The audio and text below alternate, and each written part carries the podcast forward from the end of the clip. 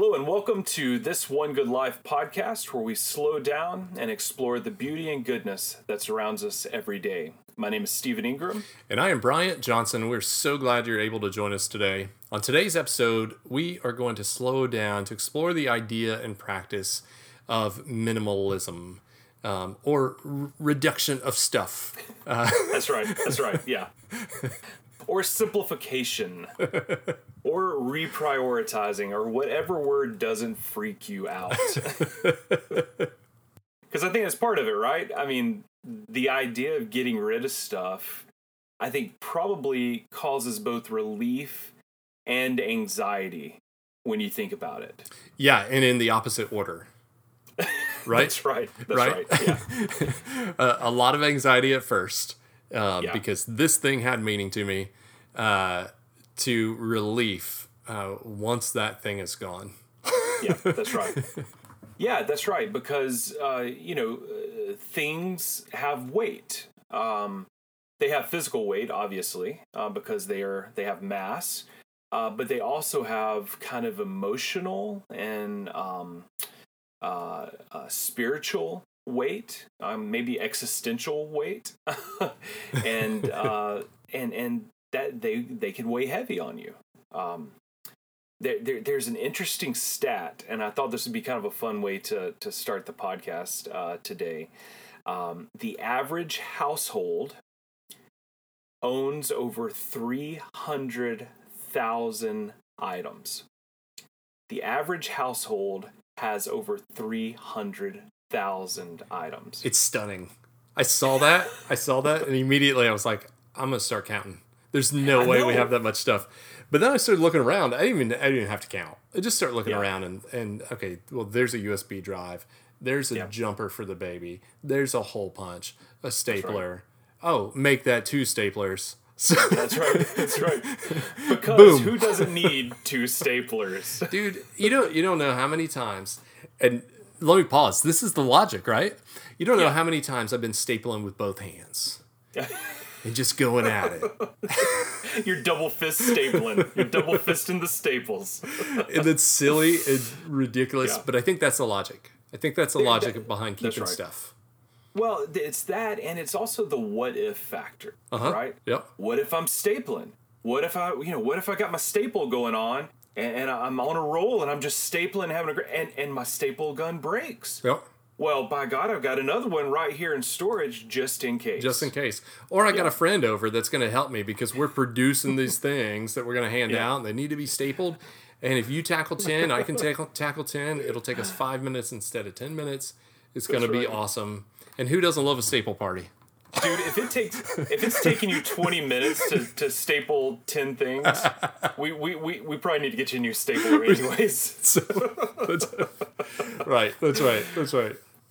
But but it's it, it's true though. I mean, we we use unbelievable amounts of mental calisthenics and rationalization to justify the amount of things that we have. Yeah. Um, and and and I think we, you know, we we, I think as a society, I think I could probably say this: we have more stuff than any other society that has ever lived in the history of humanity. Mm-hmm. I think we can pretty safely say that. Yeah. Um, and it's not that we all go out and every day say, let me buy uh, 20 new things today. Um, I mean, you get stuff in the mail. You get, I mean, my, you know, we'll, we'll go to, uh, uh, you know, we'll, we'll be traveling um, to my sister in law's house. She lives in Savannah, so it's about a seven hour drive. And we always have this one Chick fil A that we stop at. And my kids get the, you know, the kids' meal because it's the appropriate size. They don't get it for the toy, but by golly, a, a toy comes in every one of them. And you know what? That toy, nine times out of ten, ends up in the car or in the house, and then it just gets thrown into a bin with all the other worthless stuff yeah. um, that that we accu- accumulate. Um, and so it's not like we're just it's not like people hoard. Some people hoard, or or it's not just that people are compulsively consuming it's just so easy yeah to get stuff yeah that's right and and and that's a piece i think we have to make clear is we're not we're not talking about hoarding stuff that's right uh, we're talking about the collection of stuff um, right. and unnecessary stuff or stuff um, that just simply causes a burden. Um, So another example is uh, you know walking through Target during Christmas season. Oh my gosh. Um, And there is, so this may or may not be a true story, right? Uh, there is a wonderful looking uh, floor mat that could go at the front door um, that would be awesome. It's only 20 Yeah. bucks, right? It's only and, it says Merry, $20. and it says Merry Christmas. So it's Merry Christmas. It's red. It kind of fits the decorations out front. It would right. look great with the lights we put up. Um, So for 20 bucks, we can put it out for three and a half weeks. That's right. Who doesn't want to be hospitable during Christmas? That's right. Especially hospitable. and then store that floor mat somewhere Yep. in a closet. Uh, you know, for the other um, what is that? Forty nine weeks of the year. Yeah. So But when Christmas comes, you're to have the most holiday oriented, hospitable doormat in the whole neighborhood. that's right. But yeah, yeah. And But if when you say it out loud, how ridiculous how is? How ridiculous is it? And the reality is, like, I'm not to pay for a storage unit to store a floor right. mat, but I am right. If I pay a Yeah, mortgage or I pay rent and I put that That's thing in a closet for 11 months of the year, um, Yep. I'm essentially just renting storage um, for right. myself. Yeah. Um, I have Well, learned and- I don't have space for that. yeah well and, and and that's the first step right i mean there there there is a multi-million multi-billion i'm sure um dollar uh enterprise in in the us called storage units yeah. that is uh, again if you think about that in terms of history and and even current times in terms of just kind of the, the rest of the world it's just an unprecedented practice that we have so many things and by the way we have the largest homes of any group in history Sure. as well Yep. so that's one things to remember so not only do we have the largest homes but we have so much stuff that we can't even keep it all in the largest homes in history that we have to um, invent a whole nother uh, line of business that will let us store all of our extra stuff offsite in another place. And by the way, we're going to pay to do that uh, as well. And some people And would say that's that's just the benefit of living in a capitalistic society. Um, I Some would people say, would say that. it's it's a big sign of how much we consume, or Yeah. if we're storing stuff, how much we purchase and don't consume. Yeah, that's right. yeah, well, and, and and that's part of it too. I mean, I you know I think there was a time when, uh, uh, w- when you purchased an item and you you there you you thought about it, Mm-hmm. and not only did you think about it, but you, when you purchased it, you were purchasing it as a long term uh, investment Sure. Yeah. right? I, I very rarely do we buy things as a long term investment any anymore. Uh, we we we buy things more as a subscription, uh, as a as a subscription than an actual investment. And what I mean by that is, you know, I, I'm I'm a huge Apple fan. Um, I, I love the iPhone. I love all things Apple. But when I buy an iPhone, I don't expect that iPhone to be with me in ten years. And I'm paying a lot of money. And maybe for not that two device. years. That's exactly right. Yeah, that's exactly. And, and Apple's great about upgrading their products. You know, you get the the upgrades every year, and and and you know your your product becomes better. But you're spending a ton of money on something that yeah, it's probably going to last you about two years. Sure. And then you get the you get you get the next one, the newest one, and and so I think most of our purchases, we I mean, think about clothing. You buy seasonal clothing, not not seasonal in terms of I need a winter jacket, but you buy what's in style this season, what's on the rack, what's the look for the season, what the accessory is for the season, fully knowing that one year from now, when it's time to wear that style or that, you know, if it's winter to wear winter clothes again, that's not going to be in style and you're going to you're going to be asked to buy the next thing. Even our clothing is, is sort of subscription based. Yeah, it is. It is. Um, and that's it's too bad. It's too Yeah. bad that uh, most of what we purchase is intended to be repurchased. That's right. Um, the uh, the challenge is that we don't actually we don't actually have to give in to that, Yeah. right? Yeah. Um, we don't have to give in to that. I I think that's the hardest the hardest part. Um, and some some of the thoughts that really are not um, they're more questions, right? Like is how much of that's about status? How much of that Yeah. is about fitting in? Um, how much of that is uh, uh, you know keeping up with the Joneses down the street? Um, and making sure that we're on board with the things they're on board with. Um, there is that that pressure and power I think of status within our society that that matters and that causes us to spend money in ways that if we did stop and think about it That's right. would be uh, uh, really just kind of silly ideas. Yeah. How do you define minimalism, Stephen? Just so I, I know we're kind of talking Yeah. around it, but Yeah, yeah, we sort of stated the problem, right? Um, uh, the, so minimalism is such a scary word, I think, for people. Uh, like we were talking about earlier, there's that anxiety piece uh, where it kind of freaks people out uh, to think about getting rid of stuff, getting rid of their stuff, uh, most specifically. Uh, for me, minimalism is uh, l- the output ends up being about stuff, but really it's it's it's about an undergirding philosophy of life. Uh, it's an undergirding way of, of thinking about yourself, your space, um, what you spend your resources and time on. sure. Because at the end of the day, everything you consume costs you. Now, even if it's free, it's costing you. Because, like you said, Brian, everything you bring into your house, uh, you're paying rent on that item. Yeah. Yeah. And so every single thing you buy, everything, every single thing you consume, it's costing you something. And so for me, when I think about minimalism, it's it's about a a, a philosophy of life, a, an undergirding principle about how I exist in this world. Um, now the output is it does end up being about stuff uh, a lot of times, um, but as you get deeper into these ideas and these practices, you're not just thinking about the things that you own or you consume or you buy. You're thinking about your time. Um, how how do i how do i appropriate my time?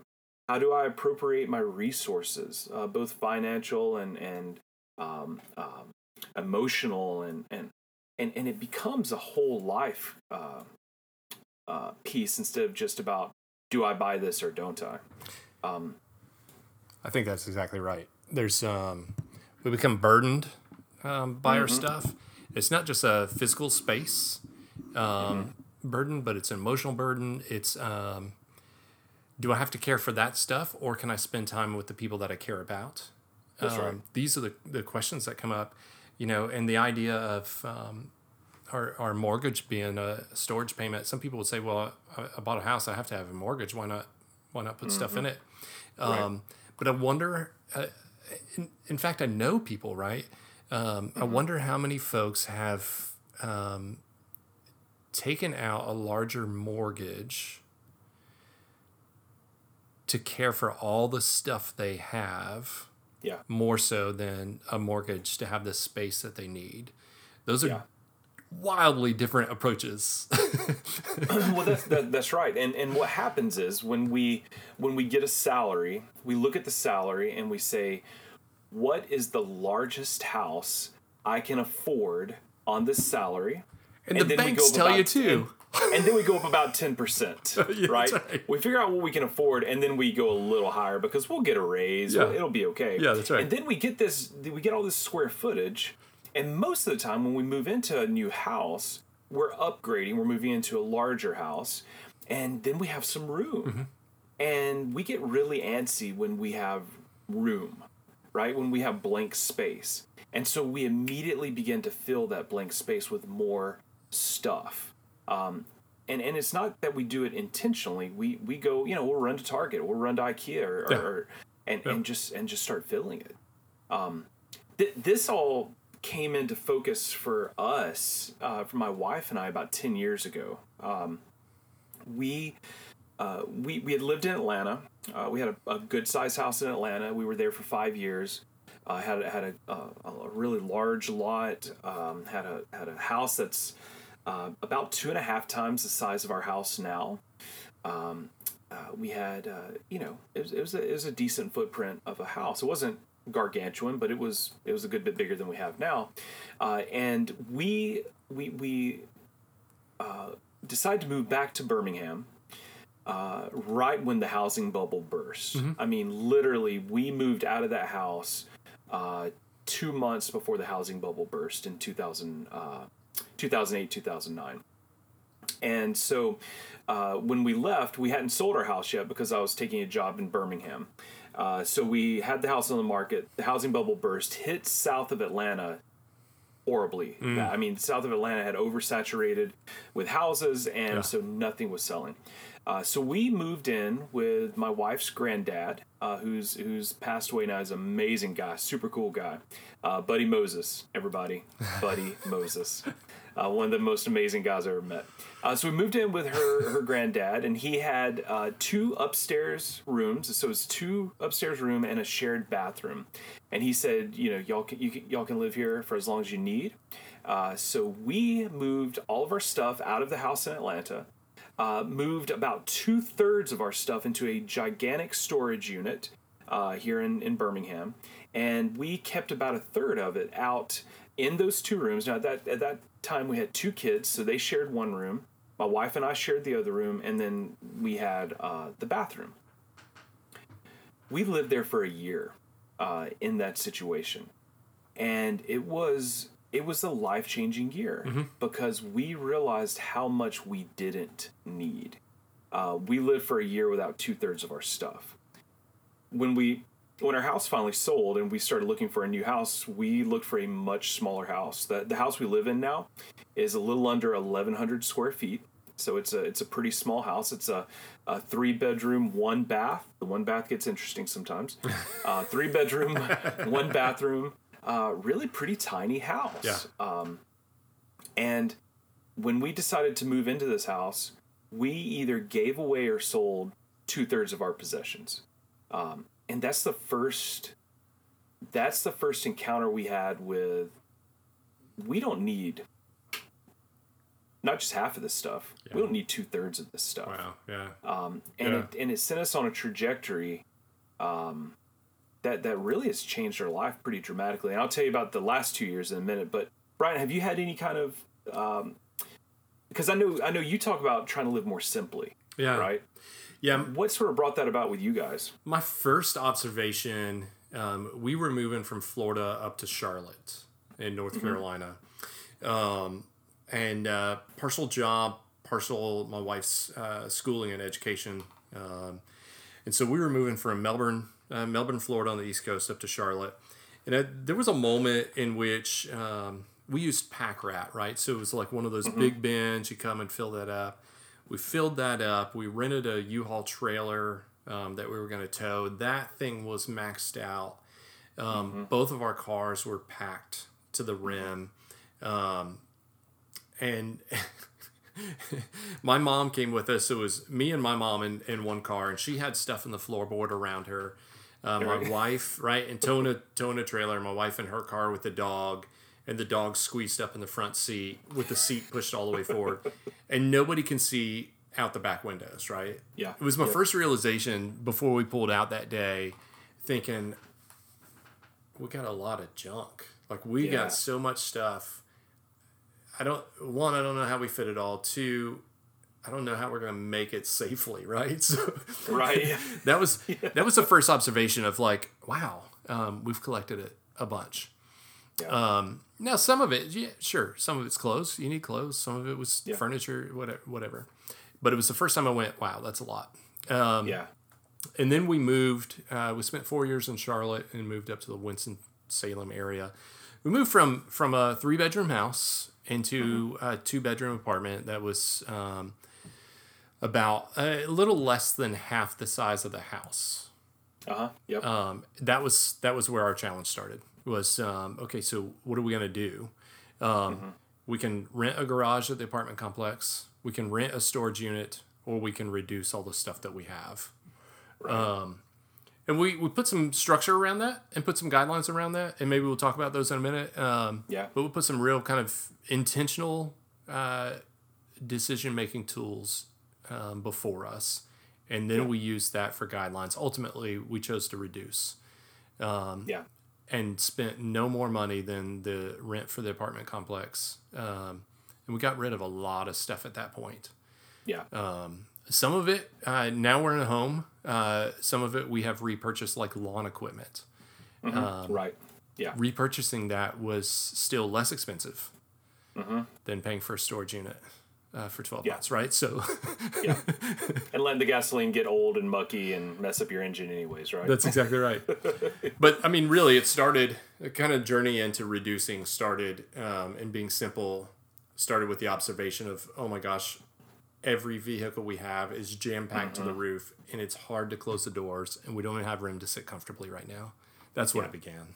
Um, Well, you, you used the word intentional, Uh-huh. right? You said you said we sat down and we made an intentional plan. I, I think as we continue to do these podcasts, I think that's a word that people are going to hear over and over again. So much about living a good life is intentionality, um, and and it causes it, it takes disruption yeah, a lot of times in order for us to stand back, evaluate, and and create intentionality in whatever part of our life um, that we're doing. And for you guys and for us, it was moving created Mm-hmm. that disruption. and we're not the only people, uh, right? We're not the only people who have observed. I got a lot of stuff that I, that I Yeah. don't need, or I got a lot of stuff that I wonder what I actually need. Um, Yeah. But there's a difference. I think there's a difference in realizing that and then taking some action. And it doesn't happen without like, um, these are my guidelines, and I'm going to stick to them, knowing the result will be less. Um, it, but it's the sticking to those guidelines that you, you've chosen, um, and that's where it's hard. Well, and I think that's right. And I, I think people get so depressed. I mean, Yeah. I, I, I think it causes a lot of, of depression in people because they I I think most people and we'll get to the social media comments here in a minute, but good grief, every we got a ton of social media response this week uh, asking about stuff and possessions and uh, every single comment we got said I have too much stuff. Isn't that I've got too much junk. I've uh-huh. got too many possessions. Nobody says, uh-huh. "Gosh, you know, actually, I wish I had a little more." Not a single person. but but our actions, right? Our actions say, "Oh, I need more." Yeah. Yeah. We know mentally, I think emotionally, I think spiritually, we know we have too much stuff. But that knowledge does not translate into a changed behavior. Yeah. It's the same thing like I, you know, I love food, but I know I weigh too much. All right? I and but just because I know I weigh too much doesn't mean that I change my eating habits in a way that I should. Do I change them? Yes, but not in a way that's going to make a the, the kind of difference that I want in my own life. Uh, and so we're all guilty of that in some level or another. Man, a pizza buffet is the one place where I'm like, more. Give me more. That's I'll so take another funny. piece. Yes. Oh, there's oh my still some up there. Is it warm? Okay, give it. Dude, I don't know how you still eat pizza after. So if you're listening and you don't know this, Brian, how many years were you in youth ministry? 20. Okay, yeah, so I was in youth ministry for 19 years. Dude, I'm done with pizza. Okay, it's got to be a gourmet pizza that has some really fancy stuff on it for me to want pizza now. I don't know how you can go to pizza buffet and still want that. A- I, that I die a little inside. A whole other conversation, but uh, I could eat pizza at any given any given moment. It's like the one man. food. Uh, goes back probably all the way back to my childhood. Every Friday night we had pizza, played board Nice. games. It was awesome. Um, but yeah, That's awesome. I could. I mean, you got you got any pizza now? Like, I'll take it. You're a fiend, man. You're a fiend. Yeah, I mean, so, so um, that that part of the journey kind of started, like I said, ten years ago. Uh-huh. Uh, kind of getting us to where we are today and talking about this actual word minimalism because 10 years ago I didn't know that what we were doing was minimizing. I, I know the verb, but I didn't know there was a philosophy.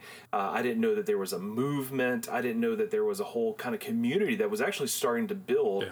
around this idea of minimalism. So about two years ago, um, uh, we're big Netflix fans, we're big documentary fans, and my wife and I were sitting um, uh, in, in the living room. It was, I think it was like a rainy kind of Saturday.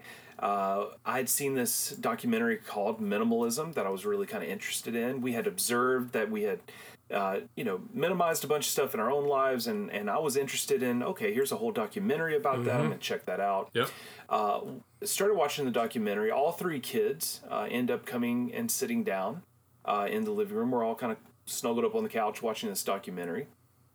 Uh, the documentary uh, is done by these two guys. They're they're uh, they call themselves the Minimalists, um, and their their names are Joshua and Ryan, and uh, they did they did this whole documentary about what what does it mean to be a minimalist? What does it mean to live a minimalist life? And and what they would argue is um, what does it mean to me- live a more meaningful life?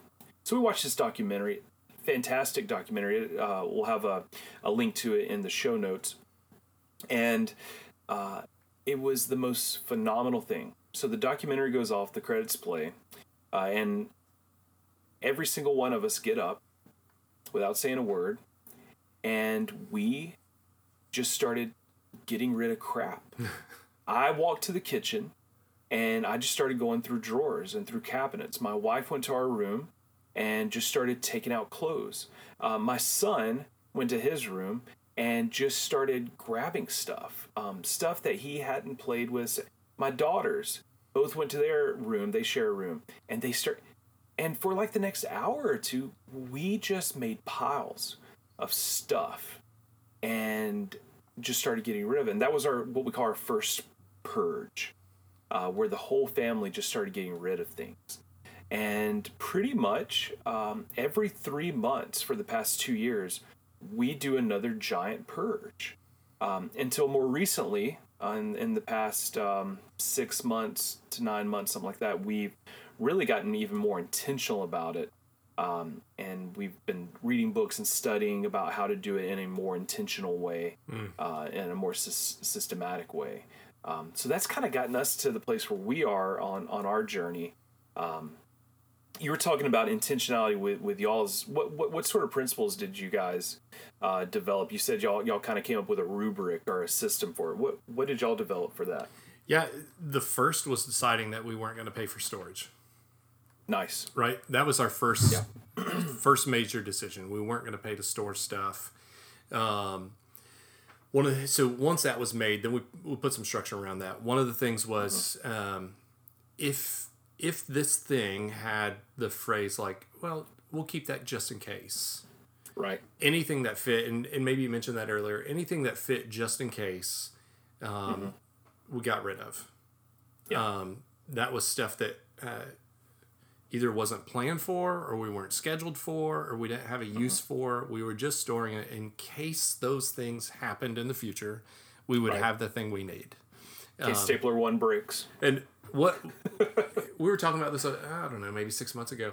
Everything we got rid of that fit in that category went from the house to the apartment. We have not replaced. Mm. All the just in case, right? So it's amazing. Maybe, maybe six years from now, we'll be like, dang, we should have kept that thing 12 years ago. Um, right. And it's it's silly stuff, right? Um, so that was one. Anything that had just in case on it, uh, we got rid of. Um, anything that we hadn't used in say three, maybe to six months, right? And we could replace for twenty five dollars. Nice. We got rid of that. Um, so we actually put a kind of a financial label. If it was you know worth more than 25 or would take more than $25 to replace um, mm-hmm. and there might be a use for it coming up um, right then we kind of talked about it and made a decision at that point um, and then like being in an apartment um, we didn't need lawn equipment right so everything we knew we weren't going to use for whatever reason while in the apartment um, automatically went went on the block uh, to be either sold at a garage sale or tossed or donated or what have you. Um, so those were kind of key principles. There were other things that stood out to us afterwards. One, we realized like how enslaved to stuff we had been. yes. Yeah, that's right. That's right. And it really wasn't until we packed to move uh, into the apartment that we realized how much freedom we were about to um, we were about to gain. Mm-hmm. Uh, yeah because now there was less to care for, less to manage, less to pay for, um, less to worry about, less to clean, less to dust. You know, all that right. stuff was gone. so, how many nights did you cry yourself to sleep after that? Uh, I don't think any. Yeah, think, exactly. Right, right. exactly. The hardest part was like, yeah, we used this before. Oh, that was a great experience, and that was part yeah. of it. this Yeah. thing had a memory for us. And so it went from the house into the garage, and in the garage it sat until we Yeah. decided to get rid of it. That's right. Um, and that's the other thing I, th- I would say, Stephen. I, sorry, you were about to talk, but No, you're good. um, and we realize this is like a, a, a looking back. We realize anything Mm-hmm. that we put in our garage that was once inside the house is just one step away from being trash, yeah, right? Like being garbage. so That's right. that's how we park in our car now, or, or park in our garage. Park our cars in the garage. Is that if if we're going to move something in the garage, Mm-hmm. um, out of the house, we really don't need it. That's right. Yeah, yeah, because you're you're putting it in a non-functional space at that point, right? out of eyesight, out of like reach, out of a into a room we don't hang out in. You know, Yeah. like Yeah, that's right. Well, the reason why I asked you how many nights did you cry yourself to sleep is because I knew the answer would be no. But the problem is we act like if oh my gosh, if I get rid of that thing, I'm gonna have to go get six months of counseling. No, no, you won't. You really won't. And actually, you might save yourself some counseling if you start to get rid of, of some of this stuff. It, uh, it, as I was doing some research this week, um, uh, I, I came across a study, as a 2012 UCLA study um, from. They have a center uh, on everyday lives of families. So how cool is that, right? They this is a whole center that studies just the everydayness of the Sweet. American family. Uh, and so they they did this 2012 study. It ended up being a book uh, that that you can uh, go. I'll, I'll include that uh, in the show notes as well. Uh, but they one of the big observations they studied 32 Los Angeles families, and one of the big observations that they found was that there was a a, a direct link found between the more stuff one has and the and the higher level of anxiety and depression one faces. Uh, it was especially the study found it was especially pronounced among women. wow. Uh, women, uh, their anxiety levels were exponentially higher than their male counterparts in the home uh, when there was more stuff present. Uh, and, uh, you know, I think anecdotally we think that, but to have a, you know, a 2012 UCLA study confirm that, Yeah. uh, that stuff is literally bad for our health. Yeah. It's bad for our mental health. Health. It's bad for depression. It's bad for anxiety. Um, so part of part of what uh, I think would be helpful, you know, we, we I think we've made the point, right? Uh, that stuff for stuff's sake is not good, and most of the stuff that we think that we need, we actually probably don't need. That's right. Uh, but people still have this kind of hump to get over about minimalism, and so I thought it'd be kind of fun to talk about a few myths about minimalism that people have. Uh, one of the ones, as I talk to people, uh, I encounter is that a lot of times people think there is only one way to do minimalism. Uh, and one of the things I appreciate about the, the guys, the minimalists that, that I follow pretty heavily, they say, look, no, no, no, no. It's it's a recipe, right? You, you learn the kind of baseline recipe, and then you figure out your your nuances on it. Your you know how how you can tweak it, how you can make the recipe your own. Um, and so it's not that there's this one set way that you have to do it this way. It's you figure out what what brings value to your life, and and then base your rubrics. Like you guys created your own system, your own intentional plan um, to to to to do that to simplify your life. Um, another another myth is that in order to be a minimalist, you have to live like a hermit or a monk. uh, I think there's this idea that all of a sudden your house is going to turn into like this 12th century stone walled, you know, single room cell that has a, a table with a loaf of bread on it and a candle. You know, Used both for heat and cooking. that's right. That's right. Um, that's just not the case. Uh, it's not that you know you have barren walls, and and that's the other thing. A lot of times people think minimalism and they connect it directly to architecture, right? Like minimalist architecture, minimalist art. Yeah. Yeah. and that, that's an aesthetic if you like that but that's not what it's about um, uh, another one brian i'd love to hear your thoughts on this another another one people talk about is that uh, if you try to be more minimalist that your life will suffer Oh gosh. what have you found in that regard Uh, probably the exact opposite. yeah. Probably the exact opposite. Um, Yeah. More freedom. Uh, I don't think we have to go into that too, too deep, but I, I think we found freedom by reducing, not suffering. It may have felt like suffering where we're like, but we might need it. Um, Yeah. forget it. Once once that thing's out of your life, uh, it's out of your life. You know. Well, it, it's anticipated suffering, right? Like, what if I need this and I might suffer because I might need this one day?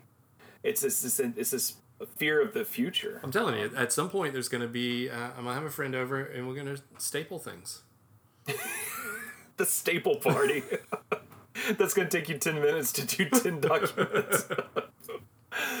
oh my gosh. Eh, you know, the, the last one I hear folks say is that I'm scared I'm going to have a less fulfilling mm. life. And it's so interesting that they connect fulfillment mm-hmm.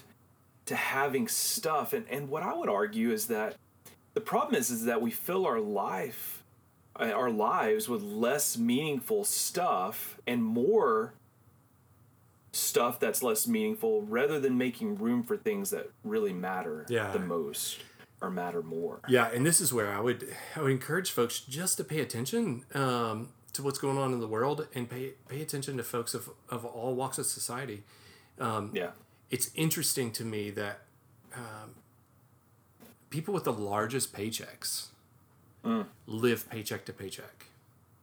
That's so good. People with uh, medium paychecks live paycheck to paycheck, and then of course Yeah. there are people across the spectrum who um, who have more than enough finances to do everything they want to do, take wild vacations, um, because they're not like they're not the middleman for their money, Yeah. Um, that's good. and that's that's this fulfilling part. The more stuff we have, the more it requires of our finances, um, and the less again the less less freedom we have. And I think when we're bound is when we feel like there's got you know let me let me get one more thing or if um, let me find this next thing that will fulfill me. But it's really emptiness. And if, if pay, uh, Madonna, I forget what the quote was, but Madonna a few years ago um, in an interview talked about like uh, there was a point in her life where she realized how much she had achieved and how empty she still felt. Um, so uh, for her, it was about money and recognition and all those things, and still felt empty with all of that, Yeah. right? Um, Yeah.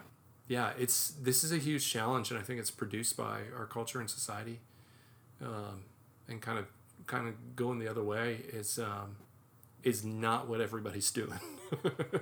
yeah, that's right. Yeah, I mean it is. It's incredibly countercultural. Um, it's it's and and yeah, yeah, it's incredibly countercultural. Um, you know, it's it's one of those things. I, I can't remember who said it, but it, it you made me think of it.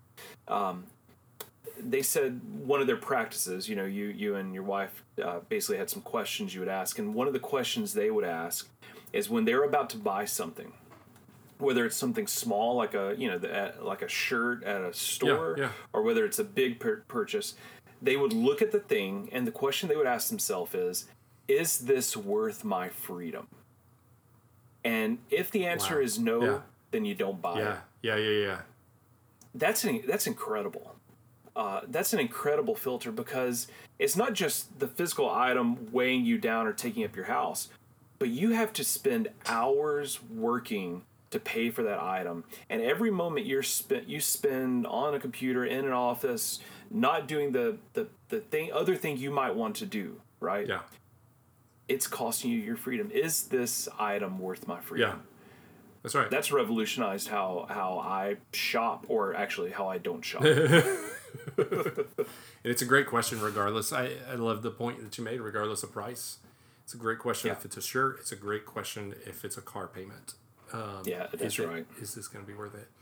Well, I wonder. Um, I know this week we we uh, received a bunch of good feedback on social media. I wonder if uh, you feel ready uh, to kind of jump into some of those comments and Yeah. observations um, from our friends there. Yeah, absolutely. Each week, you know, we spend uh, time on the show sharing your, the listener audience's ideas and questions about uh, this week's topic. Uh, if you'd like to hear ideas or questions uh, on the show, please interact with us on uh, social media. Uh, on Facebook, we have a page. Love for you to go like that. Uh, it's at This One Good Life.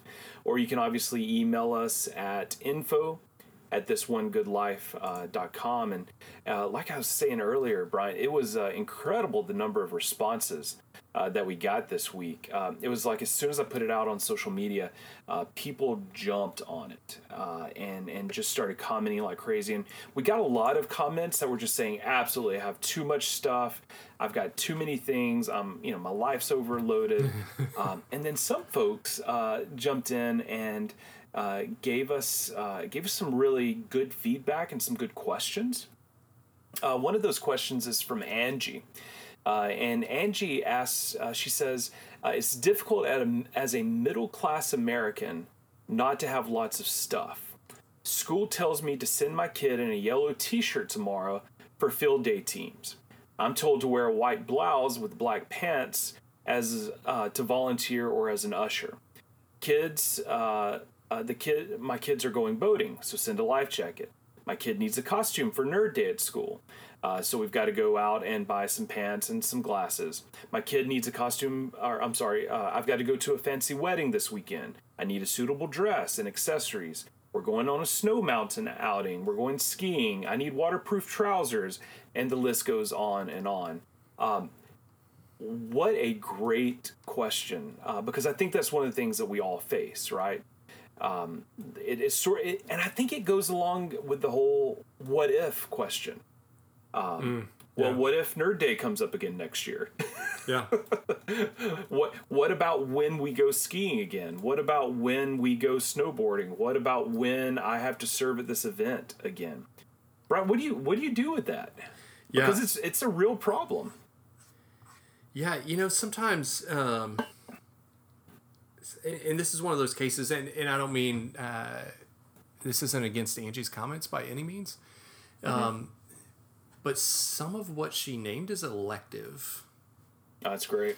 Um, and sometimes I, I think we choose, we elect, we select to participate in things that require more of us, and mm-hmm. then and then we feel like, well, they required that that of us. Um, and, mm-hmm. and, maybe there's a little bit of that here for Angie. Maybe there's a little bit of that in my own life um, where I choose to participate in this thing. Therefore, I have to mm-hmm. dress a certain way. Um, right it, it's hard to say no. Um, that's what stands out, right? It's hard to say no, but um, in in the no, um, there's a freedom from having to purchase more stuff to be yeah. to be a part of that, right? Um, yeah. So I, I don't I don't mean to suggest that that's easy. Um, I feel Angie's pain, um, feel it in my own life. yeah, yeah. But the the burden is really to say no to extracurricular things that require more of us um, especially right. if you're trying to reduce and live um, simpler or um, in yeah. a minimal way. Um, so there's a lot of pressure there, but um, I, just kind of standing out from her examples. M- maybe nerd day at school uh, is some levels required, but you certainly don't have to be an usher at church. Um, yeah, you can't say right. no to that if if if that is uh, putting more pressure on you to to purchase something new. Um, right. I think that's okay. Um, and gosh, I, I, just wish more people felt that freedom. Yeah, well, and I think a lot of times is is we we put extra pressure on ourselves. That's right. Yeah. Um, we we we think we've got to be, uh, you know, we got to be dressed to the nines for this or that. We've got to have all the, you know, we've got to be the best dressed nerd at nerd day at the school, and so a lot of times we'll go out and buy more and more of this stuff. Um, I think a lot of times our problems, and, and maybe this is, uh, is part of what Angie's getting at too, is I think a lot of times our problem is our first option is ownership. We think if I need to use something, I have to go and buy that something in order to be able to use it. Um, I would argue, what does it look to borrow things? What does it oh, look sure. like to rent things? What does it look like to? Because uh, you, know, you didn't say steal. I, I, yeah, steal some things, you know. Just But like I, I, mean, this is a classic example in my closet right now. Okay, so this is my I'm confessing my sin. Oh, and by the way, minimalism is something that you're always practicing. Yeah, you never arrive. It's not achieving. So I, I, I want to say that you never get yeah. to the top of the mountain on this. And so here's part of my sin. So uh, if you go back to my closet right now, I've cleaned that closet out. Uh, so much. It is unbelievable the amount of space that, that's been created. But one of the things that's still in that closet is a ski bib. Um, uh, I got this ski bib probably eight, nine yes. years ago. Guess how many times I've been skiing since? I mean, it's been It's been seven years since I've used that ski bib for skiing. I've used it once or twice out in the snow when it snows here in Birmingham, which you know that happens a whole Oh yeah, a lot. yeah. That's at least once once every century. Yeah, something like that. Yeah. But it's still up in my closet because, well, what if I go skiing? What if it snows? Yeah. Well, you know, and and so we get, I think we get preoccupied with ownership when there's so many options to rent, to borrow, and and we never consider that. What a great example too, because that's something you could rent um, just about at every ski Mm-hmm. resort you would you would venture out out to. That's right. Yeah. That's right. Yeah. And the same thing, you know, we're talking about life jackets. You know, you can borrow life jackets. If, if you don't have a lake house where you have a boat where you can put your life jackets and store them in the boat, then I bet I bet whoever's lake house you're going to or whatever boat you're going out on, I bet you can borrow a life jacket from them Yeah. too. Yeah. And again, that's not to dismiss the question. The question's valid. Yeah. Because I think that's part of how we get sucked into this stuff. Um, is we, we we end up getting so many specialized things. And then Katie, uh, who's a who's a mutual friend of ours, Bryant, um, Katie says, I totally agree with Angie. I echo what she said.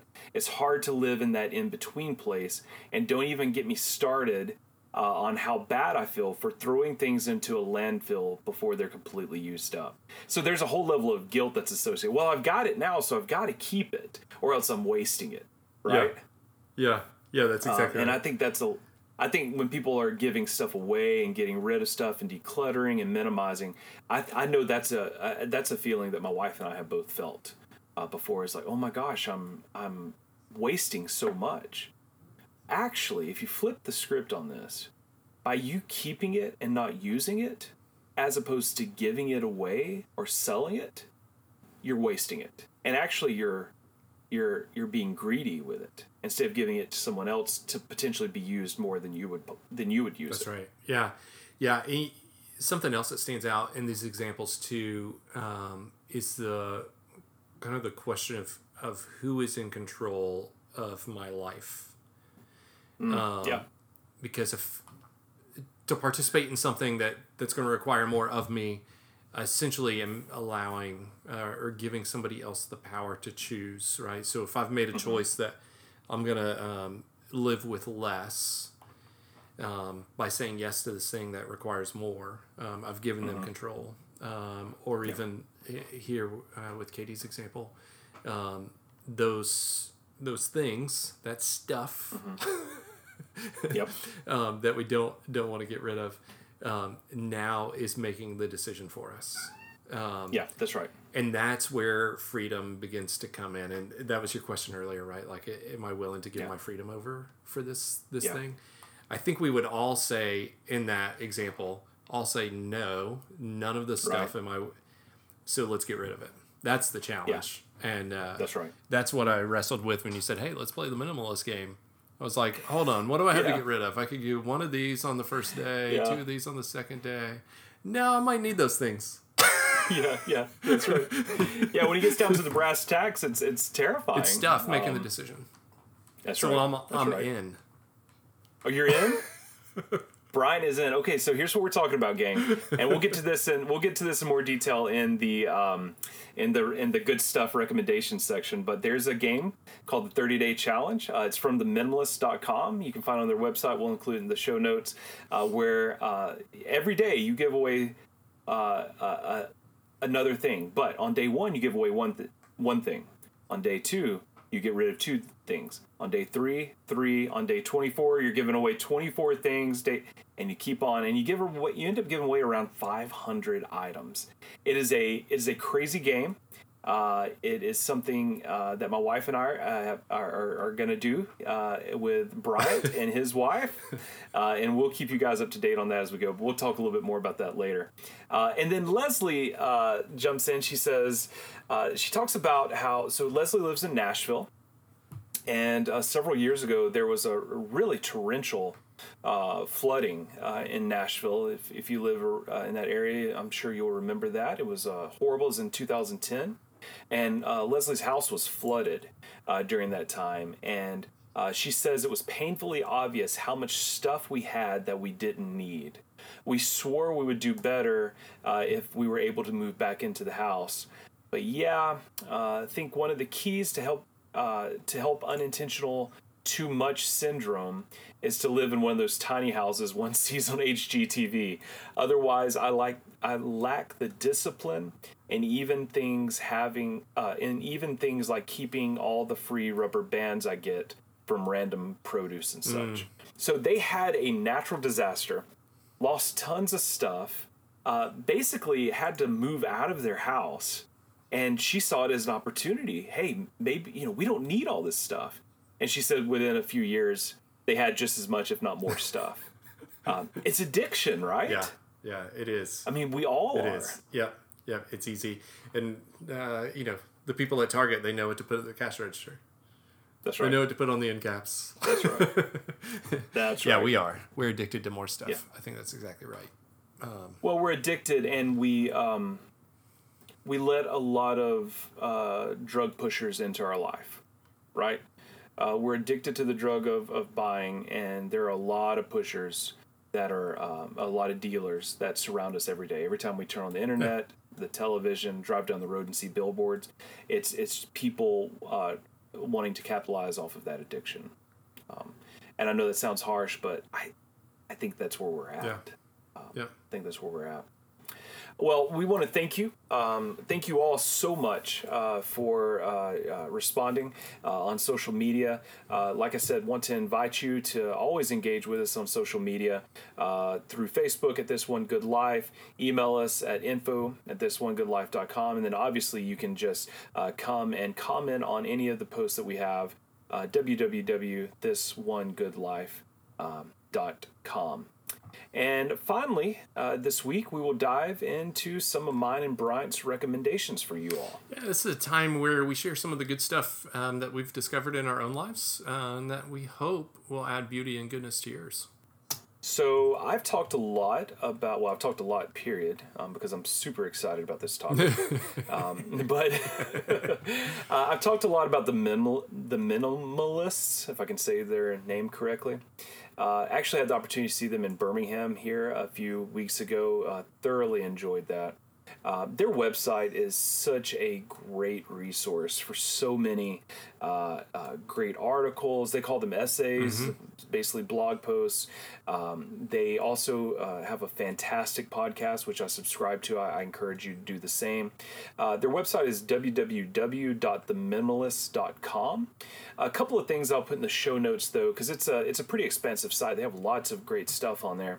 Couple of things I'll point you to. One is uh, they have their top 20 articles listed so you can go and if you're if you're wanting to kind of jump in uh, and and get sort of their their top rated stuff uh, you can you can look at their top 20 articles. They have those archived for you. Uh, they also have uh, what is minimalism uh, an article called what is minimalism and they will do a much better job of articulating that than i can uh, and then uh, the 30 day minimalism game that, that Brian and I were just talking about, they have that outlined uh, on the website as well. Uh, I would love if you all uh, want to join in and, and jump in and play the 30 day minimalism game with Brian and I. Uh, let us know on social media and let's keep up with that together. we can just carry that on one of the blog posts and update. And um, yeah, that'll be fun to hear your stories and see how you're doing that. But they also have a book called Everything That Remains. Uh, you can get that on Amazon. Uh, it chronicles their journey into uh, minimalism, and and all of that is just just really fantastic resources from the minimalists. Um, two other books I'll recommend to you: a book called Stuffocation by a guy named James Wallman. Uh, Stuffocation uh, just talks about our consumer, our our culture of stuff and how that can um, how that suffocates our life. And then uh, another author named Joshua Becker, uh, and he has a really beautiful book called The More of Less. Uh, and this is a book that we have used uh, in our own lives uh, as we uh, continue to kind of practice this idea of minimalism. Right, what you got? Yeah, the book I was going to recommend is a book by Max Lucado called Traveling Light. Um, now, his book is uh, from a Christian perspective and really um, uses the example of, of packing luggage and how much luggage you carry Um, but I think if you want to get into the right mindset, what he really dives into is all the extra stuff that we carry in our lives, um, emotionally, spiritually, all the baggage that we bring, and and the idea of unloading that to find freedom. Um, mm. I think that helps get us in the right mindset uh, to really begin unloading stuff as well. Um, it, it may be a different uh, kind of a different twist when we're talking about emotions and uh, yeah. spirituality, but the work is the same. Um, the yeah. work coming out of that is the same as that I've got to set this thing down um, mm-hmm. and give it away, let go of it, um, get rid of it uh, to be able to move forward. Um, so great, great read. Uh, it's been out for a few years. I read a couple years ago. Um, fantastic, um, and can apply, you can make the transfer from emotion to stuff really, really quick and easy. yeah, but because we're holistic beings, exactly, right? exactly. Yeah. Um, so that that's a book. Uh, so I was thinking about this um, and trying to think a little bit differently. I knew you were going to suggest some of the minimalist stuff. Um, wanted to give uh, kind of a nuanced perspective um, to letting go of the stuff that we carry with us, and, and that's a great place to start. That's great. That's great. I'm, I'm really interested in uh, seeing uh, uh, uh how you and Tanya do uh, with with the with the 30 day challenge. Uh, I hope you'll put some pictures up on the up on the Facebook feed. I'll put some up of ours as well, and, and kind of how we're going through that and again, if you are doing that, if you're out in the audience and you're going to follow the 30 day challenge with us, um, we would love for you to, to post that on social media uh, and tag us, which is at this one good life. And uh, we'll, we'll talk about that maybe in the coming weeks. So. Yeah, I'm excited and about the challenge and some other time. Maybe at the end of this, I'll explain my logic for saying yes to this ridiculous game. but we'll take pictures. Hey man, and... it's a game. It's a game that everyone wins, right? everyone wins. I fear I might lose. I don't know. We'll see. That's awesome. Uh, well, well, folks, that, that just about does it for this week's show. Um, we're so grateful that you have chosen uh, to join us for this podcast. Yeah, and as we close this week, remember the words of William Yeats The world is full of magical things, patiently waiting for our senses to grow sharper. See you guys next week.